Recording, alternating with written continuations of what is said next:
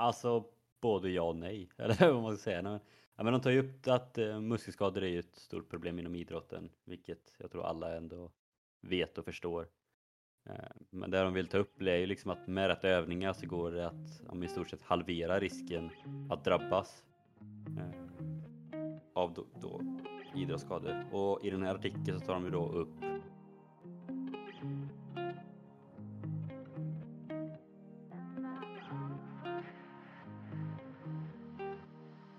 Hej och välkomna tillbaka till podden Träning. Nytt avsnitt. Det närmar sig jul. Det är fortfarande snö ute. Jag kan väl ändå säga att det, det är rätt så bra förutsättningar. Förutom kanske att vi spelar in detta lite sent idag Henrik. Det säger Men- vi varje vecka. Ja det blir väl det. Det är vårt nya. Men eh, hur är det med dig annars då? Hur har veckan varit sen sist? Ja, så jag kan ju bara säga att bara för att du sa ja, närmar oss jul, det är snö ute och när du sa att det var snö ute så började jag må jättedåligt för här försvann all snö i natt. Va? Ja. Ingen snö kvar. Ja, nej. Att, Det är väl lite det som alla säger att snön kommer vara borta lagom till julafton. Ja, men det var lite tråkigt för att det kom, det kom en del snö, jag tror typ natten till fredag eller någonting. Och sen under helgen så var det så ganska så varmt, lite halvslaskigt, fast ändå var det kallt på nätterna. Och sen idag var snö borta. Så. Nej men eh, utöver det då så är det ändå väldigt bra. Det har varit en fullspäckad vecka. Eh, I lördag så hade vi en fotbollscup. Eh, vilket var väldigt kul. Var uppe tidigt och så hade vi inne i en sån här konstgräshall spelade vi. Så hade vi fyra matcher. Direkt efter det bilen norrut och så var jag med på Lucia-tåg. Firade min eh, kusin också eh, som fyllde år. Eh, och efter det så åkte vi hem, sov. Sen var det futsal-serie på söndagen. Så ännu mer fotboll. Fotboll. Och sen eh, kom jag hem, väntade på att min bror och hans flickvän skulle komma med min bil för den skulle de ta hem hit och sen ta tåget hem till dem. Och efter det så var jag helt förstörd i soffan. Eh, och helt typ hela måndagen var också så här bara att nej, det var bara vila, komma tillbaka, läsa lite, plugga lite. Och, och idag massa föreläsningar och nu poddinspelningar så att eh, det här har varit fullt upp de senaste dagarna. Men ändå rätt gött efter, efter de veckorna man var sjuk där innan så Mm. känns det att nu, nu nyttjar man ju tiden om man säger så i alla fall. Ja, nu sitter man inte bara och ska göra något och sen gör man ändå inget och så är det helt plötsligt natt igen. Nej exakt, utan nu de senaste dagarna så har det nästan varit fullt ös sen man har gått upp vilket har varit jobbigt men ändå lite typ, skönt på ett sätt. Så, så jag har inte, inte jättemycket tid för träning så sett men ändå mycket annat skoj. Så man får unna sig lite ibland också. Ja, det får man verkligen. Hur har det varit själv? Samma. Det brukar väl oftast komma fram till det när vi spelar in sent så är det för att bägge två för en gång skulle ha haft mycket att göra. Eh, Så mycket för mig och det är ju det är ju det här lyxiga snart för de som jobbar som lärare eller vickar som lärare som jag. Vi har ju jullov som sagt. Vissa har det Det- bra. Det är ju på väg men det betyder ju också att man jobbar ju oftast väldigt mycket för att ta, ta in det här jullovet. Eh, och det är det vi gör nu. Det är ju betygssättning, omdömesättning. Så det är ju väldigt mycket med det. Eh, senare kvällar. Sen så får vi inte glömma att det har varit Lucia-firande som jag har varit med och hjälpt till och styrt upp här lite, övat och så. Så det har tagit väldigt mycket tid faktiskt, känner jag nu jag har försökt att andas ut lite att det var i det och. Jag tror ju Lucia-tåg är trevligare, typ som för mig, att bara åka upp och sitta och njuta av det än för dig som måste sitta och planera. Typ. Ja, och sitta och vara nervös för att man själv inte är uppe där och sjunger. Även om inte jag är bekväm med att sjunga så man, man tappar lite kontrollen. Jag tyckte de gjorde det bra. Annars då? Ja, jag har ju fortsatt åka lite skidor. Positiv uppdatering är att förra gången kändes det bra. För en gångs skull. Det är inte många gånger, jag tror inte jag sagt det någon gång sen jag åkte längdskidor faktiskt. Men eh, det kändes gött. Tekniken satt lite mer. Jag klarade av att ta mig upp bättre i backar. Det var det jag fokuserade mest på. Jag hade bra glid. Så det, det var himla gött faktiskt. Bra glid gör ju typ att man blir jäkligt glad av att åka längdskidor. Ja, man kan ju få slappna av lite för en gångs skull, inte bara kämpa. Så det är väl det. Du sträckte dig inte eller något då? Jag har lite känsla i ljumskar faktiskt. Ehm, Det har jag fått väldigt lätt ifrån att åka längdskidor faktiskt. Så det, det blir alltid lite, ingen sträckning men jag blir lite seg utav det och det hämmar mig faktiskt.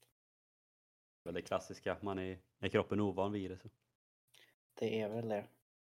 Man kan ju så här tänka lite att jag borde ju faktiskt ha önskat att jag hade lyssnat på vårat avsnitt som vi släpper idag innan jag hade åkt på åka upp där och skidor. För dagens avsnitt passar extremt bra in med det. Man kan väl säga att idag så ska vi faktiskt prata om hur ska man träna för att minska risken för att skada sig. Och då är ju faktiskt ljumskador och även ljumskkänningar kan jag väl tänka kommer att kunna bli mindre av utav att göra vissa övningar här. Jajamän. Så idag då så ska vi dels eh, diskutera eh, lite en, jag får väl ändå så kallad artikel, eh, just kring övningar som halverar risken att, eh, eller övningarna som halverar risken att drabbas av muskelskada. Och texten är skriven av Viktor Bengtsson. Och det är väl egentligen en liten sammanfattning från lite olika studier men även taget ifrån någonting som heter Fifa 11 plus övningarna då framförallt. Så idag så ska vi väl diskutera lite just kring den artikeln och eh, lite de här Fifa 11 plus övningarna. Men även försöka att koppla in lite till har vi skadat oss? Eh, hur tränade vi?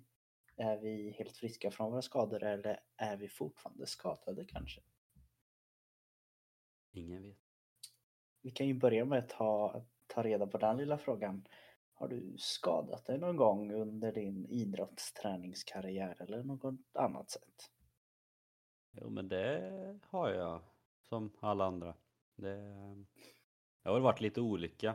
Eh, jag har väl ändå varit ändå hyfsat, eller jag har väl ändå haft hyfsat tur att inte direkt åkt på några rejäla skador eh, inom fotbollen och stora smällar och sånt med korsband och sånt. Utan för mig har det väl snarare varit att de flesta av mina skador har väl nästan berott på att jag växte så otroligt fort så, på så kort tid där i tonåren. Jag vet ju att min första riktiga skada, om man säger, vet du, det var ju, jag hade jätteproblem med mina ljumskar. Eh, jätteofta som jag inte kunde springa eller spela fotboll för det gjorde ont nästan vad jag än gjorde. Och sen har jag haft slatter som också typ 90% av alla ungdomar har i uppväxtåldern. Eh, Sen har jag haft lite andra känningar i knät och liknande och sen den mest rejäla skadan om man säger var kanske förra sommaren. Då åkte jag på en smäll i fotbollen. när Jag tände ut mitt ledband i knät. Så. Men jag hade ändå tur så det var liksom inget som gick av eller någonting men det var ändå jag var ändå segt att inte kunna göra något åt det egentligen. Men eh. Ja, och det är obehagligt med skador överlag. Eh, självklart, men knäskador, det, i alla fall hos mig sitter det väldigt så här djupt in att man blir orolig så fort man har hört någon skada knän eller axlar. Alltså det, det är inte kul. Nej, men det är ju ändå det jag känner för att egentligen typ alla mina skador har ju snarare berott på jag menar, att jag har växt och att jag kanske har tränat fel under tiden jag har växt. Kontra att man har åkt på en smäll. För det är som sagt, när jag åkte på den smällen på fotbollsmatchen där, då var man ju jävligt orolig att ja, men nu röker ju korsbandet och allting som alla ens, eller som alla andra har gjort. Men medan om det snarare är att man bara någon träning springer och man känner bara att "Nej, där det känns inte riktigt bra i knät, då vet man ändå att då är det förhoppningsvis inget som liksom är av utan det är något annat som trycker snarare. Så att, ja, Man kanske hade behövt träna på ett lite annat sätt där när man växte under tonåren framförallt. Tränade du eller fick du något sånt här rehab-aktigt för knäna eller ljumskarna? Ja, alltså. Ljumsken var så länge så, jag, så att jag vet, jag vet att jag fick, men jag kommer inte riktigt ihåg vad, vad jag skulle göra. Eh, med knät var det ju väldigt mycket ja, så här gummiband i- och göra lite olika rörelser och typ draken och och så. Men samtidigt med slatter är det också så svårt för det är, så här, det är inte alltid bara att träna utan det är, det är ju mer att man ska liksom minska belastningen i knät så där var det snarare mer att hitta fart. Man skulle tejpa rätt för att få upp knäskålen lite för att minska trycket där så sett. Men, men det är väl samma sak där, man har sagt, man har ju gått till sjukgymnaster och så har man fått lite övningar och Ibland har det gått jättebra, ibland har det gått mindre bra och sen om det beror på de övningarna eller om det har berott på något annat, det vet man ju aldrig. För det vet jag ju framförallt med, med knäna om jag gått till massa olika sjukgymnaster och alla säger olika. Jag kommer Mm. aldrig glömma på på gymnasiet så hade jag problem med knät och så gick jag till en sjukgymnast och hon, och hon sa direkt bara, ja men det är slatter. Så gick jag till en annan sjukgymnast och han bara, nej det, det kan inte vara slatter, du är för gammal för att ha slatter. liksom det.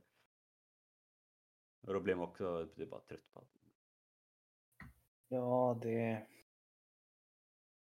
Sjukgymnaster är bra men det är många som kanske inte har det mest positiva synen. Jag vet inte vad jag ska säga det fint men alltså hur många gånger har man känt att man har fått riktigt bra hjälp från en sjukgymnast? Helt ärligt.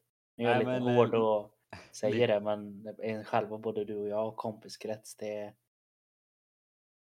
Ja, det är svårt det där. Ja, faktiskt. Så, nej men det är som du säger, det kanske är lite hårt men tyvärr så. Men det säger också lite, tänker jag, om kroppen och träningen så att det inte är så enkelt som jag tror att många inom den här branschen försöker få det att se ut. Eh, liksom det här, gör den övningen så blir det rätt eller träna på det här sättet så går du ner i vikt. Att det är inte alltid att det är så utan oftast är det faktiskt inte så för att vi är individer och det gäller att träffa någon person om man ber om hjälp som kan faktiskt anpassa träningen efter individer mer än efter symptom. Det är väl det många blir fast i att de sitter och kollar på det här är symptomen, det här ska vi göra. Men sen kollar man inte riktigt på vad det är som faktiskt framkallar det. Nej, för det är också en grej som vi pratar ganska mycket om nu på eh, i skolan, i en kurs som jag läser, just det här med också att stress är också en väldigt stor anledning till skador. Mm. Men många sjukgymnaster och liknande försöker ju bara ta reda på så här, men vad, hur har du tränat eller vad håller du på med för idrott eller har du gjort, varit i någon närkamp eller liknande. Men jag har ju aldrig varit med om att en sjukgymnast till exempel har pratat om men, ja, men, hur är stressen eller hur är livet i stort eller om det liksom påverkar någonting. Sen är det ju ofta att något, något annat behöver hända för att det ska bli en skada. Men om man inte är stressad kanske inte en skada hade skett liksom. Så det är väl också en grej, sån grej som kanske mycket sån här ja, men typ osteopater och sånt som börjar komma lite nu. Liksom. De jobbar väl lite mer med sånt och verkligen försöker hitta grunden till problemet och liknande. Mm. ja, nu kanske vi spårar iväg lite på vad som är bra och dåligt att gå till. Ja, jag tänker att jag vill, jag, jag vill ändå så dra med det sista att jag vill inte säga att sjukgymnaster är dåliga. Det jag kanske trycker mer på är att det sättet sjukgymnaster har byggt upp eller hur man jobbar med dem kanske inte är optimala. För det är det de flesta alla gör att man träffar dem under en kortare tid och då är det omöjligt att lista ut det faktiskt. Om man inte lyckas ha tur och pricka rätt. Utan oftast behövs det en längre tid. Så hade vi antagligen både du och jag gått till de sjukgymnasterna vi kanske tänker på kanske gått ett halvår, då hade de antagligen löst det. Så det är kanske mer den här att man träffar den tre, fyra gånger och sen ger upp. Det är kanske det jag mer tycker är lite negativt. Sen är det väl också att man behöver hitta någon som är ja, men mer nischad, alltså så här, sjukgymnaster är ju ändå jäkligt duktiga för de, de kan ju jäkligt mycket om kroppen. Men sen blir det så här att någon sjukgymnast kan lite mer om knän, någon kan lite mer om axlar och liknande. Då hamnar man då, har man problem med knän fast man kanske hamnar hos någon som kan lite mer om axlar, och då kanske man inte kan kräva 100% hjälp heller för den kanske ändå är lite nischad åt ett annat håll. Ja, så är det. Men men, själv då? Har du haft skador?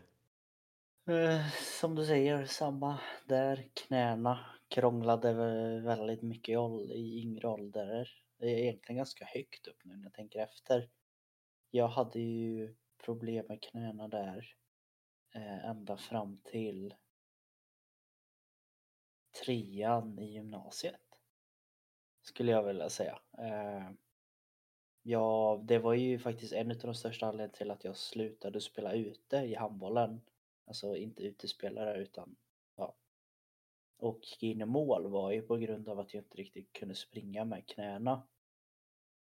Eh, så det var ju så pass illa att jag kommer fortfarande minnas den här kommentaren från föräldrar liksom vi, vi spelar någon match. Och det var någon som frågade mina föräldrar för varför springer Sebastian så konstigt? Och när man såg en video därifrån då, då jag sprang ju med raka knän. För böjde jag, det, det, då, då hör man bara på sättet att springa man utan att böja knäna, då ser det konstigt ut. Men det var ju liksom enda sättet jag klarade av där att kunna springa var om jag inte böjde knät liksom. Eh, så det var väldigt problem med det faktiskt. Eh, tråkigt nog. Ja, det låter väldigt obekvämt Ja. Men det var samma där, jag kollade upp det jättemycket. Försökte ändra både sättet hur jag sprang på Saram och klassiska övningar men ingenting hjälpte. Men sen tog det ett år efter jag hade själv läst en PT-utbildning så listade jag ut själv vad problemet var och fixade till det och nu har jag inte haft ont i knäna sedan dess. Eh, så det löste sig. Sen har det nog inte varit så mycket mer skador. Jag har haft, jag har inte fått bekräftat att det är hjärnskakningar men jag har nog haft ett antal lättare hjärnskakningar antagligen. Som alla andra handbollsmålvakter. Ja, jag, jag blev väldigt mycket skjuten i huvudet där ett tag. Men det är också för att i och med att jag var så kort hade jag ju stilen att jag var tvungen att hoppa väldigt mycket för att nå bollar. Vilket inte alltid folk är med på att en målvakt hoppar kanske. Så jag hamnade i lite speciella lägen som gjorde att jag blev mer mottaglig eller vad man ska säga för att bli skjuten i huvudet. Men du rädda? Ja, det är ju det. Men sen så kanske man var borta efteråt och en annan målvakt hoppade in så då får man se vad det värt eller inte men det var det säkert. Eh, så det var det.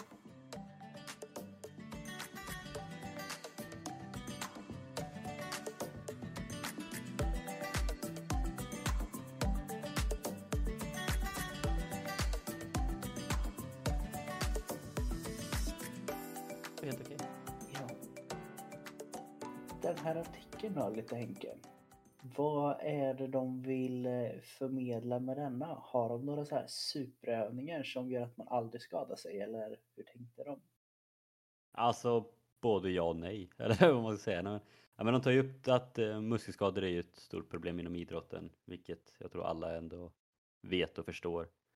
Eh, men det de vill ta upp är ju liksom att med rätt övningar så går det att om i stort sett halvera risken att drabbas av då, då idrottsskador. Och i den här artikeln så tar de ju då upp främst då för hamstring, det vill säga baksida lår, eh, ljumskar, framsida lår och vader. Eh, Men de tar även upp här som Sebastian sa innan det här Fifas eh, 11 plus eh, som vi också kommer att ta upp som är ja, men ett program kan man säga med både uppvärmning och sen lite styrka och rörlighet. Och de tar upp då i det här programmet att framförallt då för fotbollsspelare så är risken för skador stor för liksom baksida lår, höft, ljumskar, knä och fotleder. Och med det här Fifa 11 plus-programmet så kan man minska risken för skador med för baksida lår 60% för höft 41% för ljumskar 48 procent och för knä 32 procent till exempel. Och overall då så kan man minska risken med 39 procent om man då följer det här programmet. Och att minska skaderisken med, ja, med i stort sett 40 procent, det är ändå rätt bra skulle jag vilja säga. Det är himla bra. För att få lite liksom kunna greppa det lite så tyckte jag det här var bra som de skrev i artikeln. Som ett exempel kan ett fotbollslag på en elitnivå med en trupp på 25 spelare förvänta sig 15 muskelskador per säsong.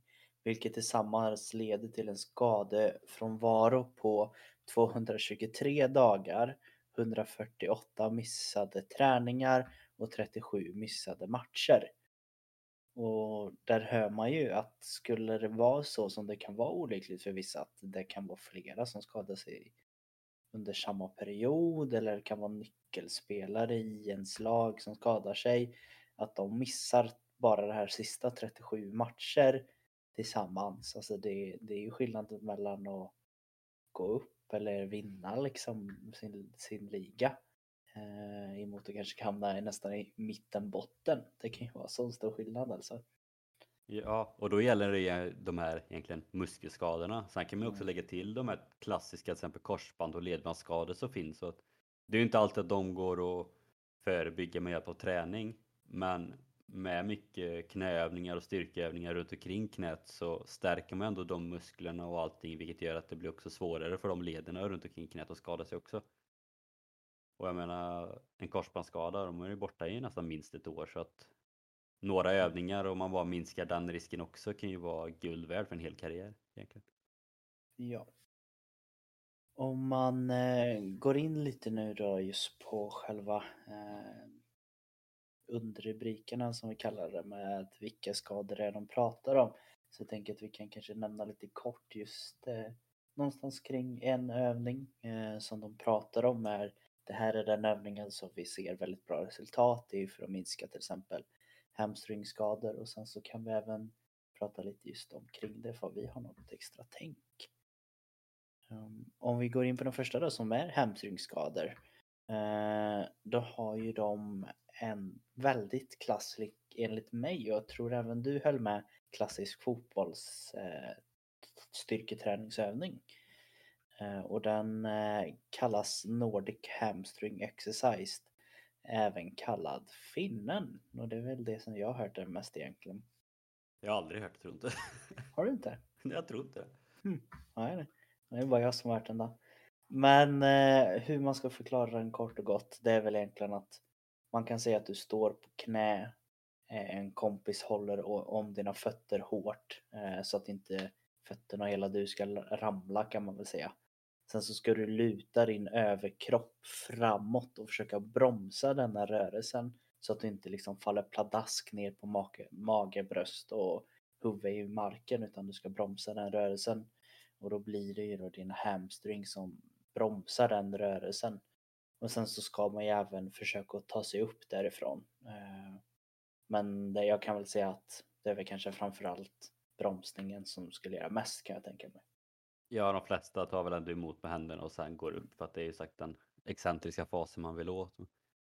Men det häftiga med den här övningen är väl att alltså det är väl den övning som jag har hört av alla övningar som finns som man ändå hör lite som en typ mirakelövning om man säger. Alltså det finns ju ingen annan övning vad jag vet som man säger att den här övningen är bra för den, för den här muskelgruppen för att minska skador eller liksom pratar man rygg eller vader eller mage eller bröst eller någonting så eller lår för den delen också så hör man ju ofta inte bara att om den här övningen ska köra men när det kommer till just baksida lår så säger ju alla hela tiden om det är Nordic hamstring man ska köra.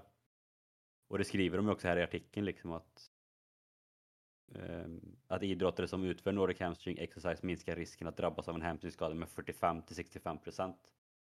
Och alltså om vi sa 40 procent overall förut är liksom ganska högt och, och med Nordic hamstring då för baksida lår så finns det kan det vara upp till 65 procents chans till mindre risk för skada. Och liksom, det är två tredjedelars mindre risk för skada och det är ju helt fantastiskt att en övning kan vara så bra egentligen.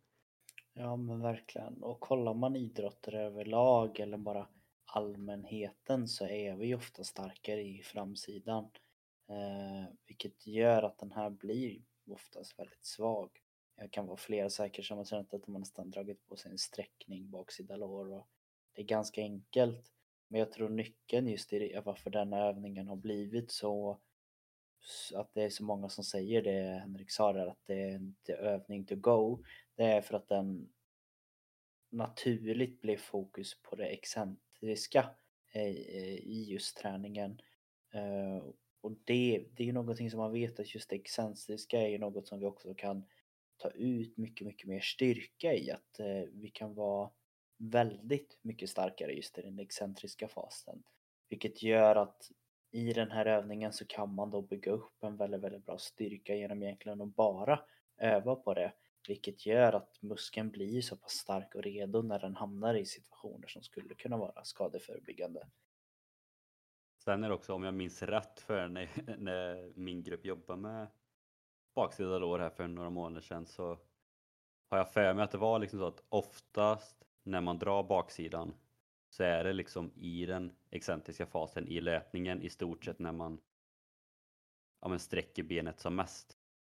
Och det blir också precis som Sebastian sa att eftersom man då tränar upp den excentriska fasen i, med Nordic hamstring så blir det också att risken för att göra det vid löpningen blir också mindre då för de har sagt stärkt den excentriska fasen och benet vet att okej okay, nu händer en excentrisk fas men det här klarar jag av.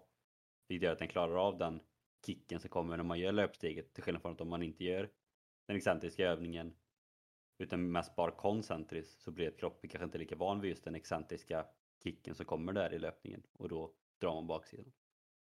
Mm. Det är ju den klassiska skadan för de som löper väldigt mycket och det gör man ju i alla idrotter som sagt. Ja, jag tror väl alltså baksida lår måste, alltså, dra baksida lår måste vara typ den vanligaste idrottsskadan känns det som. Ja, jag tror det i och med att man har hört så mycket om den och så. Sen sitter vi och killgissar lite men det känns som att vi har lite underlag på det i alla fall. En av de vanligaste då. Ja, en då, då killgissar vi inte i alla fall. Nej, då, då ligger vi oss safe. Eh, så det är väl den som man, man hör med den övningen så kan du komma långt. Det gäller även om du inte idrottar skulle jag säga att den, den kommer att hjälpa dig väldigt mycket. Bara bygga upp styrka i baksida lår och Eh, få en balans mellan fram och baksida gör att du får mycket bättre möjlighet att hitta en balans i kroppen och det kommer även kunna hjälpa dig att faktiskt eh, om man hittar en ökad eh, styrka och muskelbyggnad i baksida lårsätesmuskler så vet man att det även kan vara förebyggande för till exempel ryggskador och liknande som man vet är också väldigt vanligt för allmänna svenssons eller vad vi ska kalla oss. Ja. Och personligen tycker jag att det är en ganska kul övning också. Mm, jag kan säga att det går att diskutera men den, den, är, den är nyttig i alla fall. Ja, den är, den är lite speciell liksom. Jajamän. Nummer två då, vad är det Henrik? Ljumskskador. Det tycker jag ändå är intressant att de tar med det. För att det är klart att det är en vanlig skada men det känns inte som man pratar så jättemycket om ljumsken när det kommer till liksom styrketräning och sånt. Det känns som att det är liksom en typ muskel som glöms bort lite. Ja, det är väl lite mer den här, det enda så gången det nämns inom träning är det så här, åh jag är så stel eller har ont i ljumskarna. Det är aldrig riktigt någon som säger att de gör något åt det egentligen möjligtvis stretching kan man väl höra. Nu är det dags att stretcha ljumskarna liksom, men that's it liksom. Ja, och samtidigt så, för det vet jag att jag fick höra när jag blev mina ljumskar, för det är också det som är det är det som är det svåra med typ ljumskar för att man, det är så svårt att veta om det är om man bara är stel eller om man har typ sträckt den. Mm. För det är ju sagt, är man stel, om då är rörlighet jättebra. Men om man sträckt den, då ska man ju inte stretcha och köra rörlighet liksom. Det är det som jag personligen tycker det är så svårt att veta ibland för jag tycker ändå att det är ganska ändå ganska liknande just det. Ja, och man kan väl säga det skadar ju inte att vara, kanske inte om man känner av det, men innan så det skadar ju inte vara rörlig i ljumskarna liksom. Utan vi allra flesta är nog lite för stela där. Så är det verkligen. Men den övningen som de pratar om här då, som är liksom fått mycket uppmärksamhet det senaste. Eh, den kallas för Copenhagen Adductor Exercise.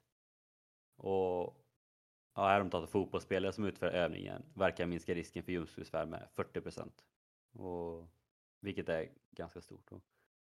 Nu vet inte jag riktigt hur man ska förklara den här på eh, det bästa sättet då, men man kan väl tänka lite att man ligger ungefär som i en sidoplanka med liksom stöd på ena armen och sen så tar man det övre benet liksom över det andra benet. Så man har ett ben som ligger liksom platt mot backen och det andra benet över det andra benet.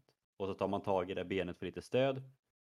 Och sen benet som ligger liksom rakt på backen ska man då försöka lyfta sakta rakt upp mot luften, liksom upp mot knävecket av det andra benet typ och sen ner. Eh, och sen finns det lite olika varianter av den också. Eh, men det jag beskrev nu var level 1 eller vad man säger från Fifas Fifa 11 plus eh, program. Sen finns det att någon kan stå och hålla i ena benet och man kan köra upp och ner. Och lite. Jag vet inte om du kan beskriva det på det bättre sätt. Nej, ändra kan jag säga är väl försöka koppla till något som är vanligare, vilket är den här eh, sidoplankan så brukar man ibland lyfta benet som är överst. Eh, där man kan tänka är att målet är ju lyfta den som är underst.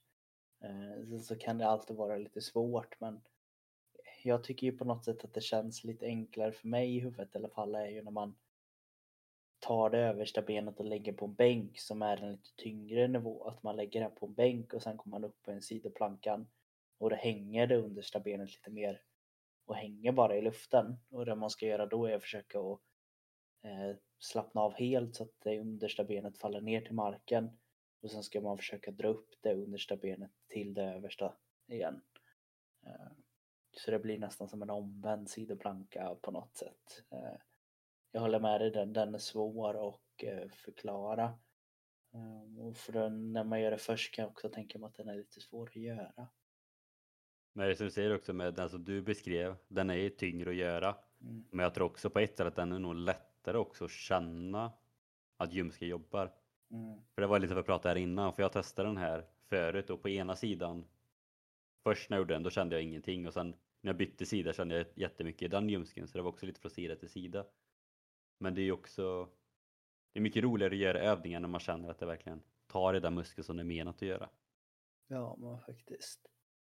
Och blir man lite förvirrad av den här så kan det väl också finnas en maskin som man skulle kunna tänka sig att man skulle kunna använda som ändå så är rätt vanligt på de allra flesta gym om du har tillgång till ett gymkort då.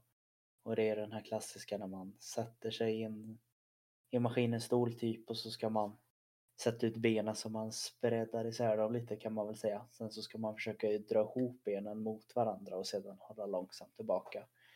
Eh, Då kan man ju få samma effekt där egentligen. Ja.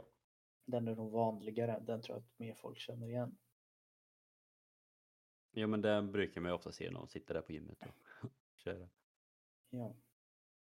Annars då, har du några mer tankar kring gömskar? Alltså det jag har kört väldigt mycket det senaste är ju såna här klassiska ja, man måste säga, löpningsuppvärmningar eller friidrottsuppvärmningar liksom när man står till exempel och håller i staket och svingar med ena benet fram och tillbaka och även när man liksom kör med typ 90 grader, man står och så 90 grader med knät och så svingar man liksom utåt liksom fram Mm. och 90 grader ut och in och sen 90 grader ut och så fram och liknande. Eh, Det är väl mycket sånt och det vet jag också att den här ja, men Fifa 11 plus-programmet, eh, de har lite sånt i sin uppvärmningsdel också. Så det är, det är mycket sånt jag har kört just för ljumskarna och jag tycker att det är väldigt skönt att köra. För att jag tycker inte att ljumskarna kommer med jättemycket i vanlig löpning. Alltså, de arbetar ju mycket men jag känns inte som att man får med dem fullt ut i löpning. Så jag brukar tycka att det är väldigt skönt att köra dem liksom, åt sidan och sånt. Också. Jag kan väl inte annat än att hålla med där att det är som du säger, de kommer med väldigt mycket i löpning och liknande när man anstränger dem. Men oftast anledningen till att gömskarna kan bli skadade eller inte riktigt är fullt aktiverade det är ju på den här obalansen igen om man tar i, i benen då. Att generellt sett så blir vi väldigt starka i framsida lår vilket gör att då tänker kroppen lite att den avaktiverar lite andra muskler blir det för att den blir så dominant vilket gör att både höftböjare, gömskar och även baksidan kan bli lite, lite mindre aktiva. Eh, eller så kan det vara tvärtom att de kan också vara väldigt, väldigt spända. Eh, det är också ganska vanligt men då är det ju det här på bägge så är det egentligen uppvärmningen som är det viktigaste. Att ge dem lite extra kärlek eller vad man ska säga. Att de, de får faktiskt en tid och kan få en hel eget segment i uppvärmningen och faktiskt eh, värmas igång ja. och så kan jag, alltså, jag vet inte hur det är för vanliga folk kan man säga men personligen då som har haft problem med ljumskarna så jag brukar känna ganska tydligt under uppvärmningen liksom att ja, jag är varm fast jag känner liksom inte att ljumskarna är varma till exempel. Eh, Så det är något som jag ändå brukar köra extra om jag ska köra typ intervaller och sånt bara för jag vill verkligen inte dra upp dem igen. Nästa då, det är väl någonting eh, som man oftast inte hör lika eh, mycket av tycker jag i alla fall. Men det är muskelskador i framsida lår. Jag tänkte också fråga det, alltså hur ofta hör man om typ en skada i fram. Alltså oftast är det väl nästan snarare typ en lårkaka i framsidan. Då. Ja, jag tänkte också säga det. Det är väl möjligtvis någon, någon smäll på det som man har hört. Jag vet ingen i min riktigt som har eh, skadat dem. Eh, men det är väl som sagt, för i många så är man oftast väldigt stark i den. Jag kan tänka mig är att det kan komma någon form av muskelskada eller kanske en form av överansträngning. Eh, Mm. Det skulle jag kunna köpa och att det kan mer kännas som att man har knäont. Eh, Det kan jag nog tänka mig att flera haft, att de har, säger att de har ont i knäna. Men att det kan nog vara mer i fästet på framsida lår Eh, som sitter där och fäster kring knäna som har blivit lite överansträngda. Eh, så det, det kan säkert vara sådana skador de pratar om. Skulle jag väl kunna tänka mig. Ja, men jag tror också. Men det de skriver här är ju egentligen att gällande muskelskador i framtida lår visar i sammanställningen att fotbollsspelare som utför den här då, Fifas 11 plus minskade skaderisken med 27 procent. Effekten var däremot inte statistiskt signifikant och studieresultatet ska därför tolkas varsamt. Eh, men det är väl som sagt att de andra övningarna är kanske mer klassiska gjorda för en muskelgrupp medan för framsida lår då är det ju de här klassiska, men det är squats och det är enbins hopp och det är lite utfallssteg och liknande. Så det är ju inte kanske direkt någon de kanske inte direkt lagt in en övning som är enbart för just framsida då för att minska skaderisken på det. Till skillnad mot de andra övningarna som är just för att minska skaderisken för de Mm. eh, muskelgrupperna. Så det är väl Sen det som är den stora skillnaden. Ja, och sen blir det ju även krångligare med en gång när man kommer in till framsida lår, quadriceps. Quadriceps betyder att den är fyrdelad vilket gör att det blir fyra muskler kan man ju säga vilket gör det med en gång lite krångligare. Eh, för de har, det blir mer muskler koll på. Eh, de fäster lite olika. Eh, får inte in för mycket på det men det blir lite mer eh, rörelser i det. Eh, Det jag skrev ner kanske just på framsida lår där, det är väl eh, försöka ha med också allmänt balanstänk även där. Att det gör nog mycket och just kanske den här landningen skulle nästan jag säga att det kan vara landningar där knän och framsida lår får jobba och även hopp överlag. Eh, tog de ju även med i Fifa eh, övningen. Jag tror det är FIFA. mycket som du pratade om det förut också, just det här med att hitta balansen mellan alltihopa. För sagt, Mm. man kan vara jättestark i framsida lår men man kan ha jättesvaga knämuskler och då kanske det inte är jättebra. Nej, den, den är svårare men allmänt kan man väl säga. Eh, lugna och kontrollerade knäböj om man vill ha någon rörelse. Som jobbar vidare med dem. Men det är inte så jättemycket mer att säga om den så sett egentligen. Nej, den kanske kommer med lite mer när vi sammanfattar allt skulle jag kunna tänka mig. Men eh, ja, sista av deras muskelgrupper då är ju muskelskador i vaderna. Och även här var det liksom lite, ja, inte oklart, men de hade väl kanske ingen så här klassisk övning. Och skrev, Forskarna lyckades bara hitta en studie som undersökte just effekten av skadeförebyggande åtgärder. Studien i fråga visar att balansträning kunde minska risken för, risken för muskelskador i vaderna. Ingen studie hade alltså undersökt om styrketräning minskar risken för muskelskador. Nej. Jag blev faktiskt lite så här förundrad att de inte har gjort det. För man hör ju i alla fall om man är en löpare och kanske lite äldre där klassiska gubbvader till exempel. Att de där vaderna åker på mycket stryk alltså. Så jag trodde verkligen att de skulle ha gjort lite mer. Men jag tror ju att det är så här, fast kollar man på, här har ju de tagit upp två muskelgrupper som de har liksom en övning för som är tydlig och sen har de två muskelgrupper där det är så här typ att bara, ja, det finns ingen klassisk övning men Mm. det är sagt att baksida lår, ljumskar, ljumskar, det är ändå vanliga muskler att sträcka liksom. Mm. Medan framsida lår, ja, kanske man inte sträcker jätteofta, det är klart man kan, men så kanske det är mer typ lårkakor och mer belastning och liknande. Samma sak i vaderna. Jag tror aldrig jag hört någon här som har sträckt. Det är ju som du säger, det är att man är stel och kanske inte är så rörlig och att det är liksom Ja men man är bara trött i vaden liksom. Så att Mm. det är väl just det kanske att det är svårt att Jag menar en, eh, en bristning i låret, det är, ty, det är en tydlig skada liksom. Men snarare gubbvader om man ska säga. Det är ju svårt att klassa. Ja, men vad, är, vad är gubbvad eller klassas det som en Mm. skada liksom? Det är väl kanske därför det inte finns jättemycket studier om det. För det är svårt att klassa när den var skadad i vaden. Kan säkert vara det.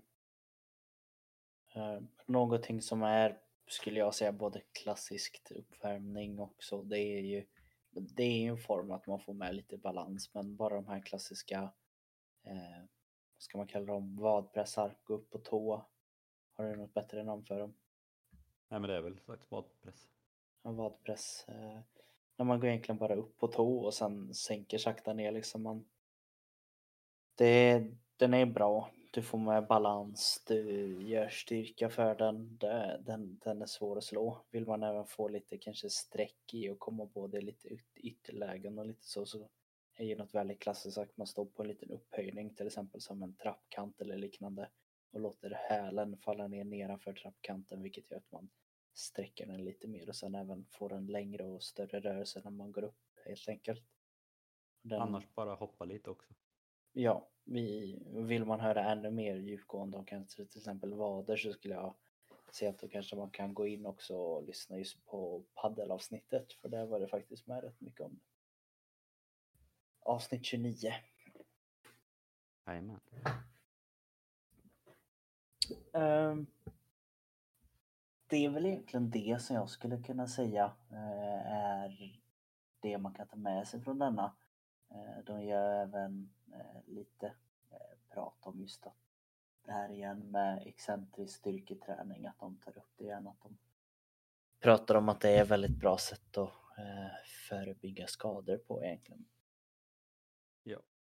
Men sen det man kan ta med sig också är sagt att den här Fifa 11 plus protokollet är ett jäkligt bra ja, bra program egentligen för alla, alltså oavsett vilken nivå man har, oavsett vilken idrott man kör så är det jäkligt bra, alltså även om man bara kör på hobbynivå för att de har egentligen en hel uppvärmning som är kanonbra för att bli varm i, i hela kroppen. Eh, och sen har de ett helt program med sju stycken olika övningar för sagt att minska riskerna för skador för knä, höft, fotled, lår och allt det där. Och det som jag tycker är det bästa med det här egentligen är att dels att allt är liksom kroppsvikt, man behöver liksom inga vikter eller liknande. Och sen att alla övningar finns i tre olika levlar. Så är man liksom väldigt oerfaren och ny på de här så kör man på level 1 liksom. Och känner man att man liksom är erfaren så kan man gå upp och ända på level 3 och köra. Så om ni liksom vill ha ett, ett träningsprogram för att minska risken för skador två gånger i veckan så Fifa 11 plus finns gratis på nätet så är det bara att söka på det. Ja, eh, som sagt, eh, man kommer väldigt långt med den och någonting som jag tror kan vara bra också att trycka lite på det är att det här är någonting som är bra att börja med i ganska tidig ålder. Det går även att hålla på med i väldigt sen ålder, eller vad ska jag säga, äldre ålder. Att det kommer att kunna hjälpa dig även om du är väldigt ung och kanske börjar precis och idrottar eller röra på dig. Och det kan nästan på ett sätt göra lite mer om, om äldre har hållit på med det. Jag tänker bara själv på lite äldre folk som jag tänker på. Hade de bara kanske gjort eh, en, två övningar ifrån de här eh, som är på Fifa 11 då hade de kunnat fått en mycket ökad livskvalitet faktiskt. Men det tror jag också. Och sen som du säger också med unga. Jag vet ju att det är en evig debatt det här med om unga ska träna styrka och vilken ålder och allting. Men som sagt, det här är kroppsvikt så det är egentligen det är deras egna belastning och inom idrottens värld så är det ju väldigt mycket knäskador i, tonårs, eller i tonåren och framförallt på tjejsidan. Och många av de här övningarna är jättebra för knäna och allt sånt där. Och som sagt, de har ju bevis på att följer man det här programmet så minskar man ju risken för skador. Så att har ni ett ungdomslag, alltså även om de är liksom 5-6 år, man kanske inte ska köra alla övningar men det finns liksom övningar som är typ stå på ett ben med en boll i handen. Det kan ju vem som helst göra. Det kan även äldre göra precis som du sa. Så att plocka lite övningar vad ni känner att ni klarar av eller era barn klarar av eller er farmor och farfar klarar av. Eller liknande. Utmana dem på en liten challenge kanske. Ja, nu är det något att göra på julafton. Mm -hmm. um, om jag ska dra med lite vidare då, uh, just på denna tråden, uh, utifrån vart jag tänker hur man ska tänka på träning överlag kanske men även just kanske skadeförebyggande inom de här muskelskador och liknande. Då är, är det ju oftast en som Henke pratade lite tidigare att en skada blir kanske oftast när när man trycker ifrån eller blir någon ändring vilket betyder att det är väldigt sällan som man skadar sig när man står rakt upp och ner eller sitter stilla. Utan det är när man börjar röra sig i de här olika planen som kroppen faktiskt kan röra sig i. Jag vet att Lukas pratade väldigt bra om det eh, när han pratade om sin utbildning han gick på AO Performance, jag för mig att den heter. Även känd som 3D-träning vet jag att eh, det kanske är lite mer vanligare nu. Jag kallar det egentligen bara för enbart funktionell träning. Men där skulle jag väl vilja säga att det är kanske dit eh, styrketräning och även skadeförebyggande är väldigt mycket på väg att man ska kunna klara av och göra en riktningsförändring. Som till exempel om du har en spela fotboll, att du gör en överstegsfint och drar snabbt eh, vänster-höger, att du ska klara den sidoförflyttningen eller att du hoppar och landar eh, i en stegersättning i handboll eller att du får en knuff i luften i fotboll när du ska nicka och landar, att du, du har liksom koll på kroppen lite vart den än hamnar. Tar man eh, i kanske mer vanliga eh, tänk med oss andra, då är det väl igen det jag pratat om den här skottrörelsen, att helt plötsligt så gör vi en väldigt ovan rörelse eller vi ska börja springa igen så vi gör de här snabba förflyttningarna eller klassiskt kan ju vara med midsommar och andra grejer när man får för sig att spela brännboll och sånt igen. Att man gör de här sidoförflyttningarna och de är inte vi vana vid för att mycket går bara egentligen i, säger jag det rätt nu, eh, sigitalplanet eh, framåt. Säger jag rätt tänker Ja, jag har ingen aning. Ja, Ja, jag för mig det. Sigitalplanet, jag, jag, jag vågar att vara så pass säker att det borde heta det. Det kan vi säga att det är att du böjer det framåt och bakåt, att det går framåt liksom.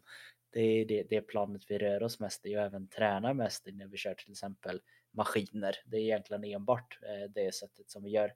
En väldigt eh, klassisk rörelse kan, vara en eh, marklyft eller bicepscurl. Men så fort som vi rör oss åt andra håll i rotationer och lutningar då är vi inte riktigt alls med. Och då är det inte konstigt att man skadar sig till exempel i en gömske eller något liknande när det blir en liten snedbelastning kanske. Så det tycker jag verkligen att det måste man också börja tänka på även om man bygger upp styrkan bra i baksida, framsida lår, gömska med de andra övningarna så finns det många övningar där man fortfarande kan träna eh, gömska, baksida lår, framsida lår men även få med en liten annan belastning eller bara en liten annan vinkel vilket kommer kunna ge dig ännu större möjlighet att faktiskt inte kunna skada dig. det skulle man nästan kunna skicka med lite som en hemläxa om man ska säga så att bara tänk efter liksom vad vad ni är, alltså om ni är löpare eller om ni håller på med fotboll eller handboll eller vad som helst. Tänker i, i, inom er idrott eller bara i vardagen också och vilka rörelser ni gör och så tänker ni när ni tränar sen, tränar ni för att klara av de rörelserna? För det är som Sebastian säger att framförallt i många idrotter så är det väldigt mycket riktningsförändringar och man står på väldigt konstiga positioner och liknande fast det är väldigt sällan man tränar på det egentligen.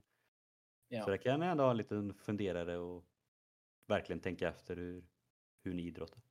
Ja men faktiskt. Ett väldigt bra exempel vet jag var en tränare som sa till mig när jag höll på med handboll eh, som också var inne på det här planet. Han sa tänk efter hur många gånger står du på bägge benen när du använder eh, 100% kraft eller 100% fart.